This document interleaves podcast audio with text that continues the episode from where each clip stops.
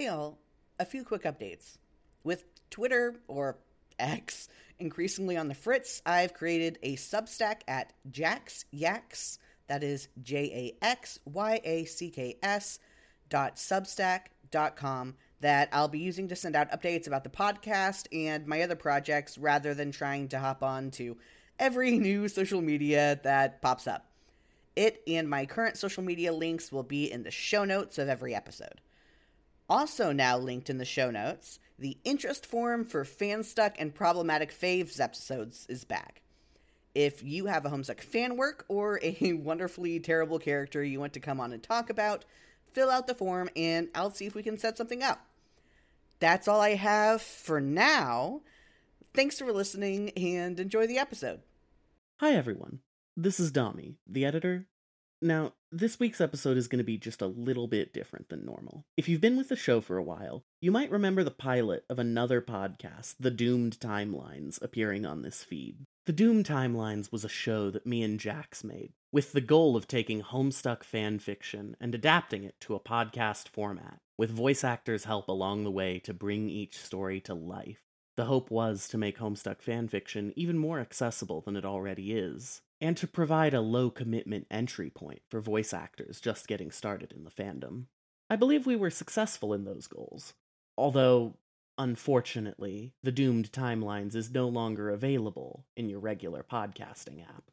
So, for archival purposes, we've decided to bring each episode of the Doom Timelines to the Live Laugh Stuck feed. I hope you have as much fun listening to them as we did making them in the process of re-listening to them, I'll be honest, I've grown rather nostalgic for that time. And there is a possibility that once all the old episodes are uploaded, we'll decide to continue the show in some capacity. We're doing our best to make sure that all the voice actors credited for each episode have the appropriate links to each of their socials in the description. It's possible that the old episode's outro may not perfectly match their new social media. If you wish to find any of the actors in this episode, I encourage you to take a look at the description. And if you are an actor who has been miscredited, please let us know so that we can fix it. And I believe that might be it. In that case, without further ado, I give you the doomed timelines.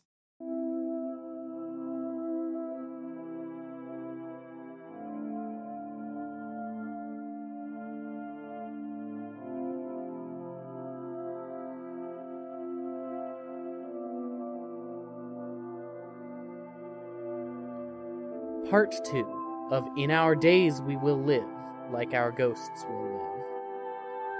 Act 1 of Here Comes the First Step by Fine Specimen Retrieved.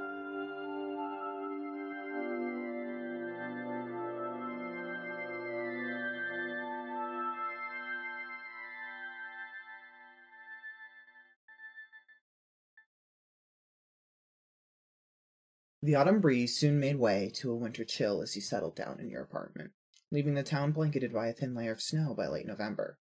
Time had passed by surprisingly quickly since you moved in, but shortly after your conversation with Dave, you finally gave yourself the kick you needed to start writing. About the game. About her.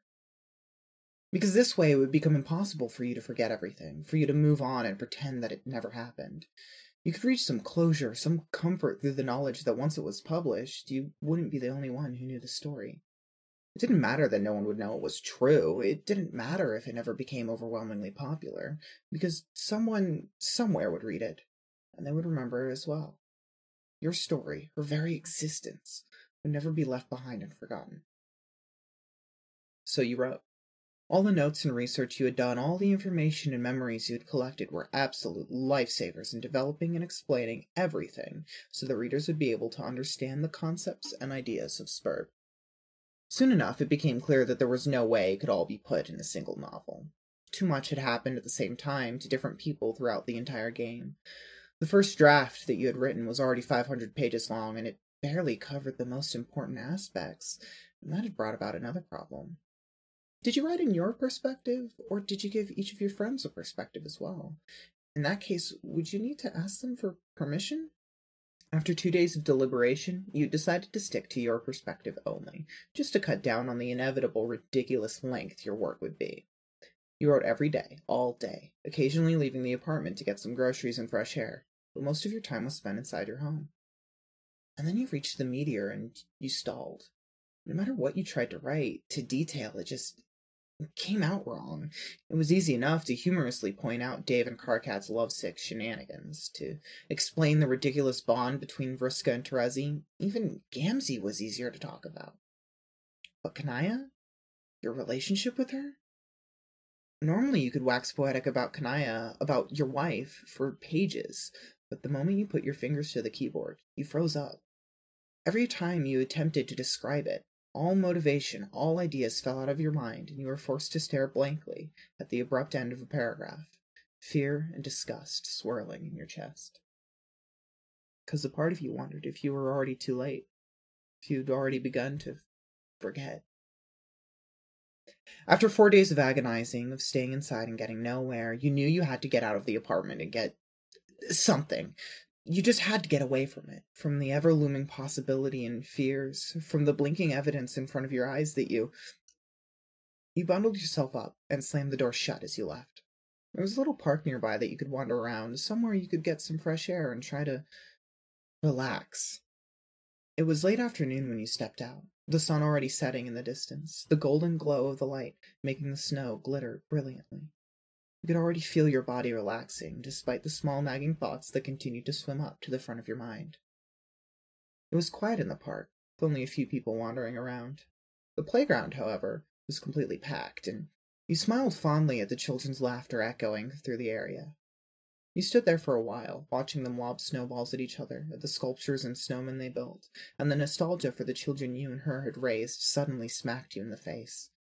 They were so precious to you, so utterly beautiful and special, even if you only looked after them for short periods of time. And yet you'd lost them as well. They were the joys of your life, and they were gone, like everything else you had held dear. You forced yourself to move away, to continue onwards, your good mood soured through grief and longing. After walking as far away as possible without leaving the park, you let yourself sit down on an empty, if snow covered bench. The sky had grown darker, and slowly it had begun to snow. It was incredibly cliche, and yet you didn't mind. The park had become quiet, almost frozen in time, the only signs of movement being the falling snow, the only sound the sway of trees. And then your phone rang, dragging you out of your stupor, shattering the momentary stillness you had been caught up in. You fumbled with your phone, glancing at the screen to see it was Dave, and slightly annoyed, you answered the call. Dave, this better be. Holy fucking shit. You won't fucking believe it. It's him, Rose. Jesus Christ, I fucking found him. I found him! He blurted out, words smearing together, but you, your heart began to beat rapidly. What? I, I took your advice, even though I really didn't want to. But I thought, hey, if the fucking seer is suggesting I do something, then I probably should do it. And oh my god, Rose, you were so fucking right. I just sent a message to the dude asking him if he'd like to meet up sometime over a coffee and just discuss the comic like civil adults and shit. But he fucking agreed. So we decided to meet at this coffee shop tonight. And I rock up and he's already there like a nerd, but he looks slightly familiar. And then, uh, fuck, Rose, he just looks at me and freezes before saying, Dave, really quietly, and it fucking hits me. You you found Karkat? You asked softly, hope and jealousy swelling in your chest. Yes, Yes, holy shit, of course that ridiculous critic would be him. Who the fuck else types like that? That stupid, gorgeous dumbass. And you couldn't help but stand up, phone clutched desperately to your ear as you heard your brother practically sob in joy on the other end. Tears sprung to your eyes, and you were so happy, so goddamned happy for him that you had you had to know. Does he know Kanaya? Is is Kanaya? You interrupted, and whatever he was saying cut off suddenly. He was silent. Your heart sank, even as you begged, prayed for the gods that didn't exist to please, please, please. I'm so sorry, Rose. He whispered hesitantly, and you fell back to the bench, a scream tangled in your throat. He said the only others he knows are Nepeta and Equius, and that's because Nepeta is his stepsister, while Equius is the son of the guy who arrested his father at a protest. Apparently, the two of them moved off into some small town, so he hasn't really spoken with them either. The memory of the woman and a man in the fast food restaurant from a month or so ago popped up in your mind, but but you couldn't say anything in response, too busy trying to wrench the sobs that wanted to escape your lips back down. I see. You finally croaked out after a while, wiping away the tears that threatened to fall. I see. Tell him I said hello, yes? And bring him here at some point. It would be lovely to see him again. It's quite late, however, and I need to start making dinner. I'm very, very happy for you, Dave. Good night. Rose! You hung up and buried your face into your hands. You felt your phone vibrate again, but you ignored it. Nothing could ever go fucking right for you, could it? The only chance for hope, the only chance. And no one knew anything. No one ever knew anything. Because while it did mean that there was some possibility, who knew where she was? She might not even have lived in the same fucking continent.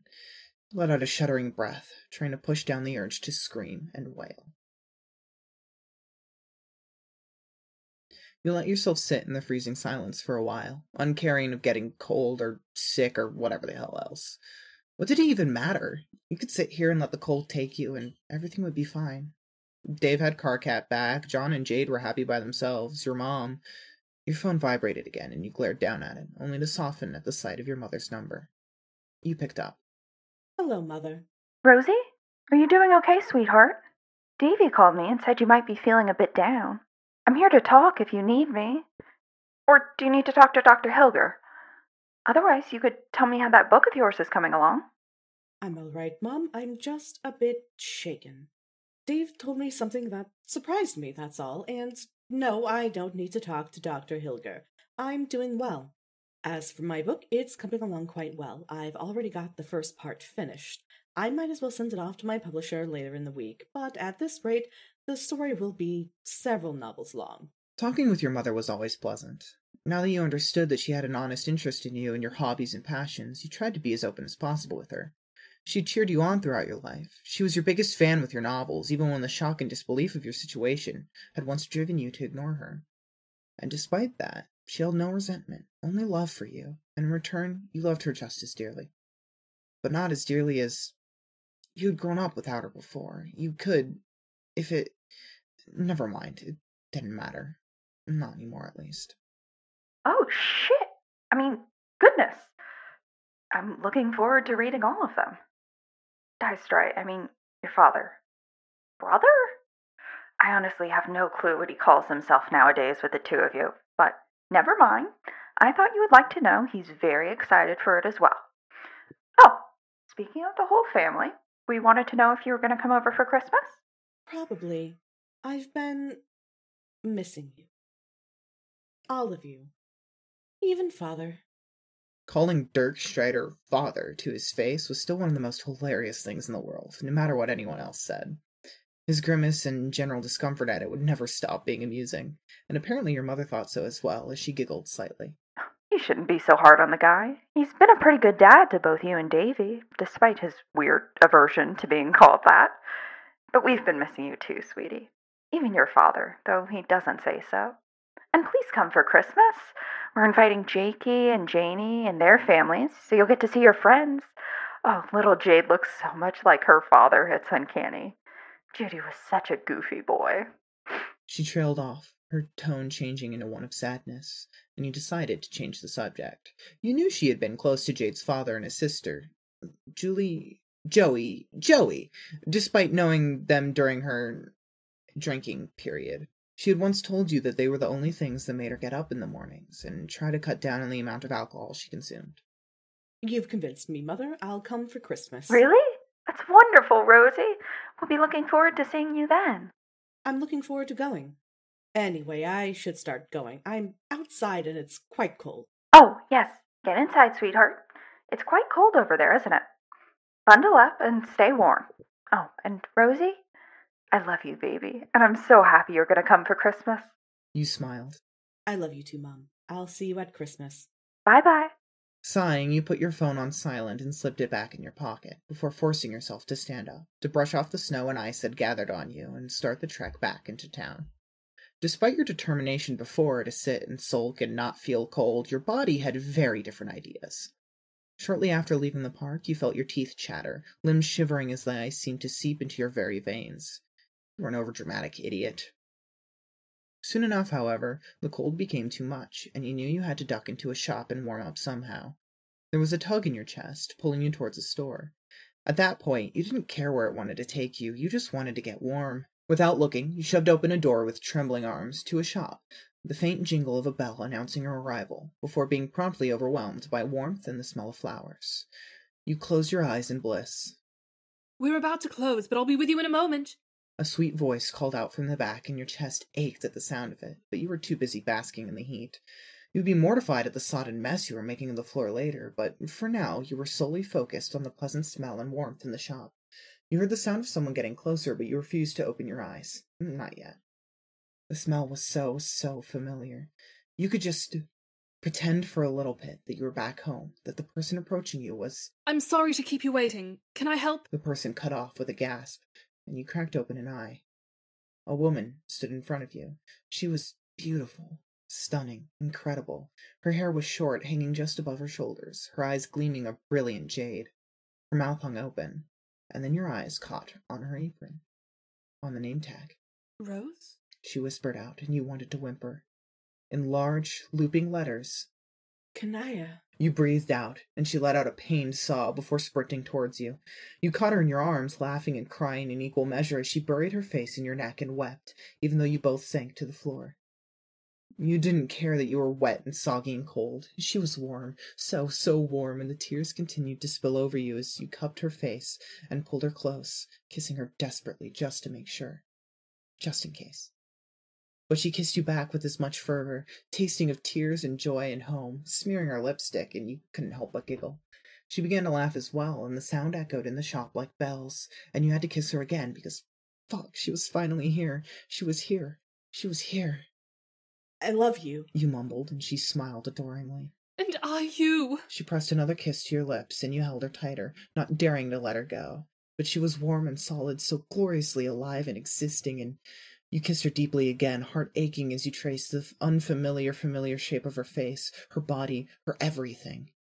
You gasped words of love and pain and longing into her skin, and the tears fell even faster as the joy slowly ebbed away and the desperate grief latched on. I missed you. I missed you. love Where you. were you? I love you. I I love, love you. you. You both repeated like a prayer, grasping onto each other like a lifeline, reassuring each other that the other was real, that neither of you would go anywhere. You didn't know how long the two of you sat on the sodden floor, but neither of you cared, too entranced by the presence of the other. Kanaya sniffed softly before letting out a watery laugh. We should get up and move upstairs. I need to close the store quickly, and then we can continue this in private. You nodded gently, and slowly rose, helping her to her feet. She was still slightly taller than you, and it made you bark out another laugh. She leaned forward and pressed a kiss to your forehead.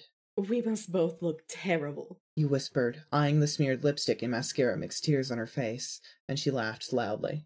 We can clean up upstairs. I live above the shop and have a bath we can use. She hurried over to the entrance of the store, locking the door and flipping a sign before grabbing your hand and pulling you with her. Neither of you let the other out of each other's sight for more than five seconds, but even then the wait was filled with a growing sense of panic and dread. Unable to be out of contact, you had both bathed together, washing each other gently, lovingly, noting the changes to one another. Kanaya gave you a pair of her pajamas to wear after you had both gotten clean, putting your own sodden and dirty clothes into her washing machine, and once you were both dressed, she pulled you into her bed and held you close, simply enjoying the peaceful quiet and comfort between one another. But both of you knew you would have to talk about what had happened, what had changed, what was different. One glaring difference, after all, was the fact that Kanaya was human. And yet she was still the most beautiful person you had ever seen. What happened when you woke up? You asked hesitantly, and she breathed in deeply. I was confused and scared. Everything was different, unfamiliar, and I was human. I almost screamed when I looked in the mirror and saw soft brown skin instead of the tone I was used to. And the lack of horns, the sudden loss of senses, and, well, anatomy was also quite shocking. I tried to message you, but I didn't have a Pesterchum account, and Trollian didn't exist, so I had to make one, but we didn't have a computer at home. It took me a while before I could actually get access to a computer, and then it said you didn't exist. And I. Why, Rose? What happened? Why couldn't I reach you? You wanted to laugh at the fact that the only reason you two were unable to get in contact sooner was due to your impatience. You could have seen her, could have held her ten years earlier, but no, you messed it up completely. When I woke up, You began hesitantly. I tried to message you a lot, but the same message kept coming up, and I got angry, so I may have deleted my account?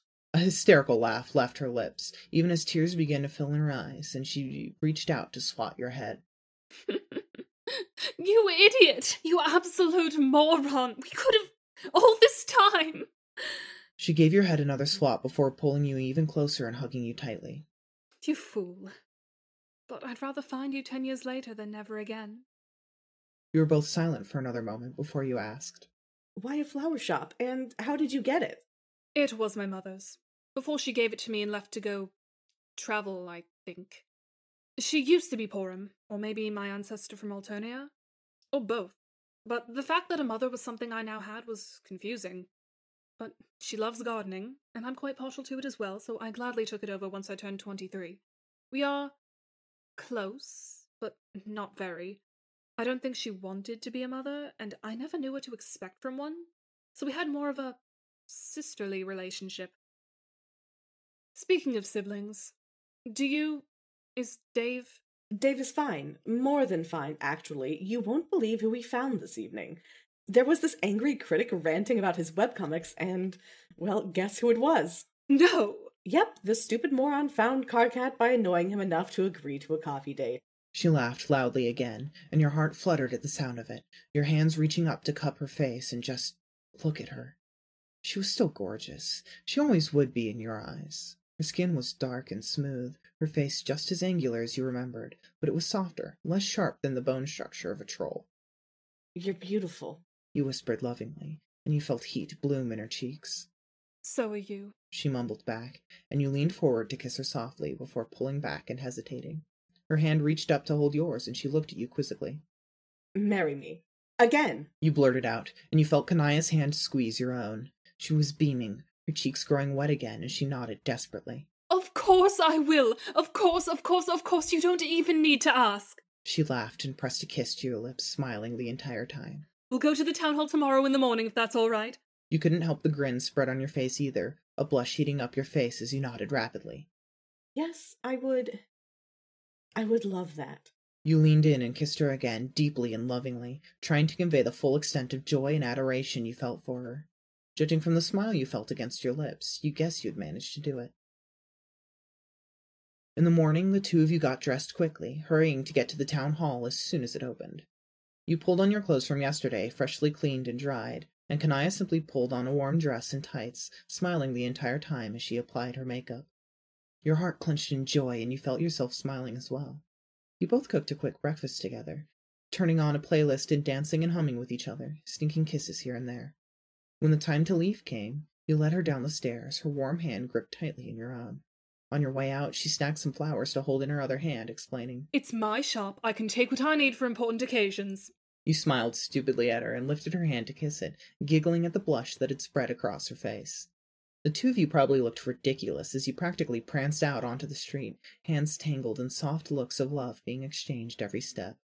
It was a fifteen minute walk to the town hall, and by the time you arrived, you could feel yourself almost vibrate in excitement and anticipation.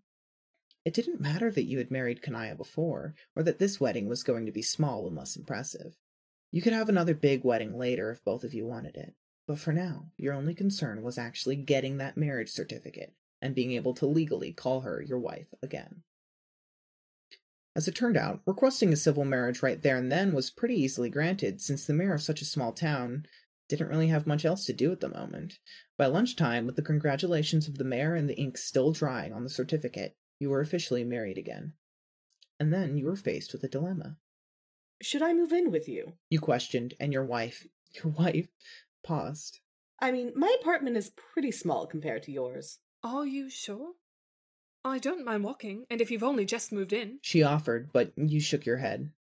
I don't have that much stuff there anyway, and I would much rather live above a beautiful flower shop with my wife than a cold apartment block. The smile that spread across her face when you called her your wife made you preen in glee, and you leaned forward to peck her on the mouth. Very well, then. She agreed, and you pulled her in the direction of your apartment. You honestly didn't mind moving over your essentials to her place while leaving the rest until the lease ran out. You could always rent a storage unit and pack away everything in there, sell it somewhere online, or ask if Dave wanted more junk to fill up his own apartment with. Oh. Oh shit. My family is going to kill me. You muttered as you fumbled in your pockets for your phone. Pulling it out, you turned it back on and winced at the missed messages and calls. While you didn't doubt your mother had called Dave back to reassure him, he had a tendency of not being absolutely sure until he heard the other person tell them they were. Hey, Mom said she talked to you, but are you okay now, or. Rose? You good? Rose? Rose? Rose, if you don't answer, then I'm calling Mom again. Why aren't you answering? Please respond. Rose, I'm worried. I'm driving over there if you don't answer me. Fuck. Please, Rose. I'm going there, and I swear to God, if you've done something stupid, then I will kill you. Shit. You whispered, and Kanaya placed a hand on your shoulder. Is everything all right, my love? Your heart clenched at the term of endearment despite the guilt you felt at worrying your brother, and you gave a wobbly smile to her. I may have really worried Dave and made him think I've done something stupid. I'm going to call him quickly and let him know everything is fine. You quickly dialed his number, but it went straight to voicemail. He was probably completely focused on driving. The last text had been sent early in the morning, so he would probably arrive late in the evening. Well, we may be having guests, dear. I should probably call my mother now, however. A quick look at the text sent from your mom had you wincing, as they gradually became more and more frantic over time. You immediately called her, grimacing as she picked up on the first ring. Rosie? Please, Rosie, is that you? Hello, Mom. Oh, thank you, God. Oh my God. Fuck, Rosie. You had us all so worried. Are you all right? Why weren't you responding? Where are you? Your mother's voice sounded thick, like she'd been crying, and you bit your lip. You hadn't meant to worry her. Mom, Mom, I'm fine. I just had my phone switched off. That's all. I. I met someone and we were talking. What? I also may have married her. What? I'll bring her over for Christmas. I think you'll love her. I certainly do, and. You let us all worry ourselves sick, thinking the worst had happened because you got married? She said quietly, and the guilt threatened to choke you. I know it sounds bad, but trust me, Mom, I've met her several times before. We've been together for years, and we decided to get married this morning. And please, Mom, I love her so much, and I apologize for worrying you. That was not my intention, but you guys have to stop thinking I've relapsed the moment I go off the grid for more than three hours. Rose, what's this about you getting married? A deep voice asked, and oh boy, it looked like the whole family was there. Hello, Father. Don't hello father me. What the hell is your mother talking about? I met a girl a few years ago, and we've been dating for a while. We decided to get married. The ceremony was ten minutes ago. Your father was silent on the other end, and you wondered if you had somehow managed to screw up every single one of your family relationships in one night. Do you love her? Does she love you? He finally asked, and you wanted to cry in relief. Yes! Yes, absolutely. Listen, I'm so sorry for worrying you and Mom and Dave, but I'm fine. More than fine, actually. Alright. I'll try and calm your mother down. We'll see you for Christmas. Bring your wife along. Your father was ever a man of few words, quick and straight to the point. I will. I love you, Rose. I know I don't really say it, but I do. So does your mom and your brother. You really gave all of us a scare last night. Look after yourself. I will. I love you too. And tell Mom I'm sorry. Bye, Dad. You hung up and sighed as you put your phone away. Your mother is well, then? And do you have a father? Kanaya asked tentatively, and you nodded. Yes, my mother is thankfully alive, although I do now seem to have a father. Y- you remember Dirk and Roxy, right? I think our other guardians became fused or mixed with their personalities, creating our current parents. In any case, I now have a full set of worried parents and a concerned brother making his way here. We may have to stick around in my apartment for a little bit so that he doesn't start losing his head when I'm not there. You leaned against her and she pushed back, pressing a kiss to your head. That's fine. We can start packing up your things as we wait for him to arrive. She reassured you and you smiled gently. Thank you, Kanaya. I'm sorry to have brought you into this family mess. She chuckled and kissed you properly on the lips. It's fine. I wouldn't have it any other way, love. You both made your way to your apartment relatively quickly and managed to fill up most of your time packing things into boxes, talking to each other, and just generally fooling around. Towards the evening, however, your doorbell rang incessantly, and you knew Dave had arrived. You bust him in. Even through your door, you could hear the rapid footsteps of someone sprinting up the stairs, but curiously enough, you could glean a second pair of footsteps right behind them. You already had the door open by the time Dave made his way up to your floor, and you looked at his panting form. If I had known you were so desperate to see me, I would have invited you sooner. You fucking asshole. He wheezed out before stumbling over to you and dragging you into a hug. I was so worried, and here you are, standing around with a fucking cup of tea. I'm sorry to have worried you, Dave, but I switched off my phone until this morning. I was otherwise occupied. I'm a grown woman, David. I can handle myself perfectly fine. You muttered into his shoulder, but he held you tighter. You are an absolute shit swallowing asshole, Strider. A gravelly voice behind your brother complained, and you couldn't stop the grin overtaking your face. You pulled away from the tight hug your brother had encased you in and stared at the man standing impatiently behind him. Hey, Rose, I see that you're looking absolutely fine, just like I told this fucking moron. But no, he had to come make sure. At one in the fucking morning. And yet you came along. You pointed out, and he blushed. Yeah, well, I wasn't gonna let him out of my sights. He probably would have gotten lost again for another ten fucking years. You have no idea how good it is to see you, Karkat. You stepped forward and pulled him into a short hug as well, which he briefly returned. Yeah, yeah, yeah. It's good to see you too. Dave was standing slightly to the side, staring at Karkat with a dopey expression, and you rolled your eyes. Come on in then. I have someone I'd like you both to meet. You said, ushering them inside. Oh, fuck. Are, are you pregnant? Did you have a kid? Why the fuck would you. Hello, Dave. It's good to see you chipper as ever. Kanaya chuckled out warmly, and you grinned at the shocked expression on both Dave and Karkat's faces. You wouldn't believe who I stumbled into yesterday evening. You pulled her close to you, and she kissed your cheek. Kanaya? Karkat whispered hoarsely, and you unwrapped your arm around her to let her step forward. She grabbed his hands with her own, smiled sadly at him, before embracing him. He let out a choked sob and held her just as tightly, burying his face in her neck. Fuck. Jesus, I thought you were. Fuck. He mumbled out, and she pressed a light kiss to his head. So did I. She whispered back. So did I.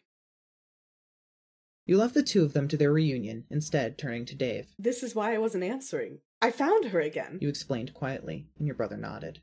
I'm sorry to have worried you. Nah, you were right. I can't rush down here every time you take longer than five hours to respond, but shit, Rose, you left me on a pretty grim fucking note. What was I supposed to think? No, I know. I should have said something. I was just caught up. I would have been caught up with Karkat as well if you hadn't worried me sick, you dickhead. He grumbled, but he let you wrap an arm around him. Things turned out pretty good in the end, didn't they? Yeah. The two of you were silent for a moment before you remembered. Oh, that's right, Dave. I married Kanaya this morning. We're spouses again. You said with a smile on your face. Once again, we beat you and Karkat out. Hopefully, for the last time. Uh, don't be too fucking sure about that. He replied with a smirk, sauntering over and pulling Karkat into a ridiculous pose. Rose, Kanaya, meet my husband, Karkat, who I married yesterday at 7 in the evening, a full 12 hours before you. Suck it, bitches. We win. He stuck out his tongue before pulling away as Karkat reached out to clobber him. Don't fucking do that, you asshole. Did you lose all sense of shame when you woke up? Oh no, wait! You never fucking had any, you absolute! You snorted as you watched your brother dodge out of the way of his husband's angry attempts to whack him, settling up to your own wife and resting your head against hers. Dave, You called out, and the two of them stopped, turning to look at you. you may have been quicker this time, but have you already told the parents? All the color drained from his face, and he mumbled out a quiet, Shit. Fuck. Shit. before grabbing his phone desperately, and you tipped your head back and laughed, loud and clear and so, so happy. Your wife laughed with you, the two sounds joining together, and soon your entire apartment was filled with laughter, apart from Dave's muttered words into his phone. This was home. This was home. You were finally home.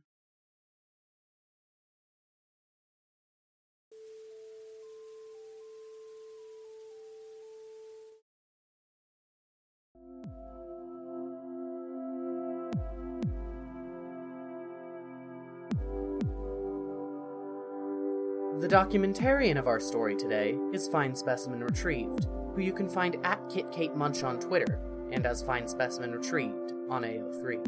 Remember to go drop some kudos on their fic if you enjoyed today's show. The narrator of our story today was Luna Fae Kaida, who you can find by messaging them on Discord at a lunar dragon hashtag 6969. The voice of Dave Strider, as well as editor and composer for the show, is Domi, who you can find on Twitter, Tumblr, and SoundCloud as Domino Thief. The voice of Rose Lalonde was Jax, who you can find on Twitter at Dirkification, on Tumblr at sociallyanxiousdragon.tumblr.com, and on Archive of Our Own as Amberlin. Jax also helps out as the show's producer. The voice of Mom Lalonde was Caro, who you can find at Cluckbeast on Twitter. The voice of Kanaya Maryam was articulately composed, who you can find on Twitter at ACMusic27 or on YouTube as articulately composed. The voice of Bro Strider was Gizmo, who you can find on Tumblr and Archive of Our Own as Scrapyard Gizmo. The voice of Karkat Vantas was Ego, who you can find on Twitter, Tumblr, Instagram, and YouTube as Ego Sweetheart. Art for the show was drawn by at DJ Doodles Art on Twitter. You can also find links to all of our talented creators in the show's description. Currently, there is no way to support the show financially, but if you'd like to support anyone, we'd like you to please direct your love towards our lovely writers and actors, without whom the show could not be possible. If you'd like to be a part of the show, you can visit our Twitter at TDTcast to find out more. There, you can find a link to our Discord server, where you can come and show off your fics, get updated when auditions are needed for new parts, or just hang out and drop us a line. Our cast is always rotating, and we'd love to feature as many voices as possible. Remember to keep creating, friends.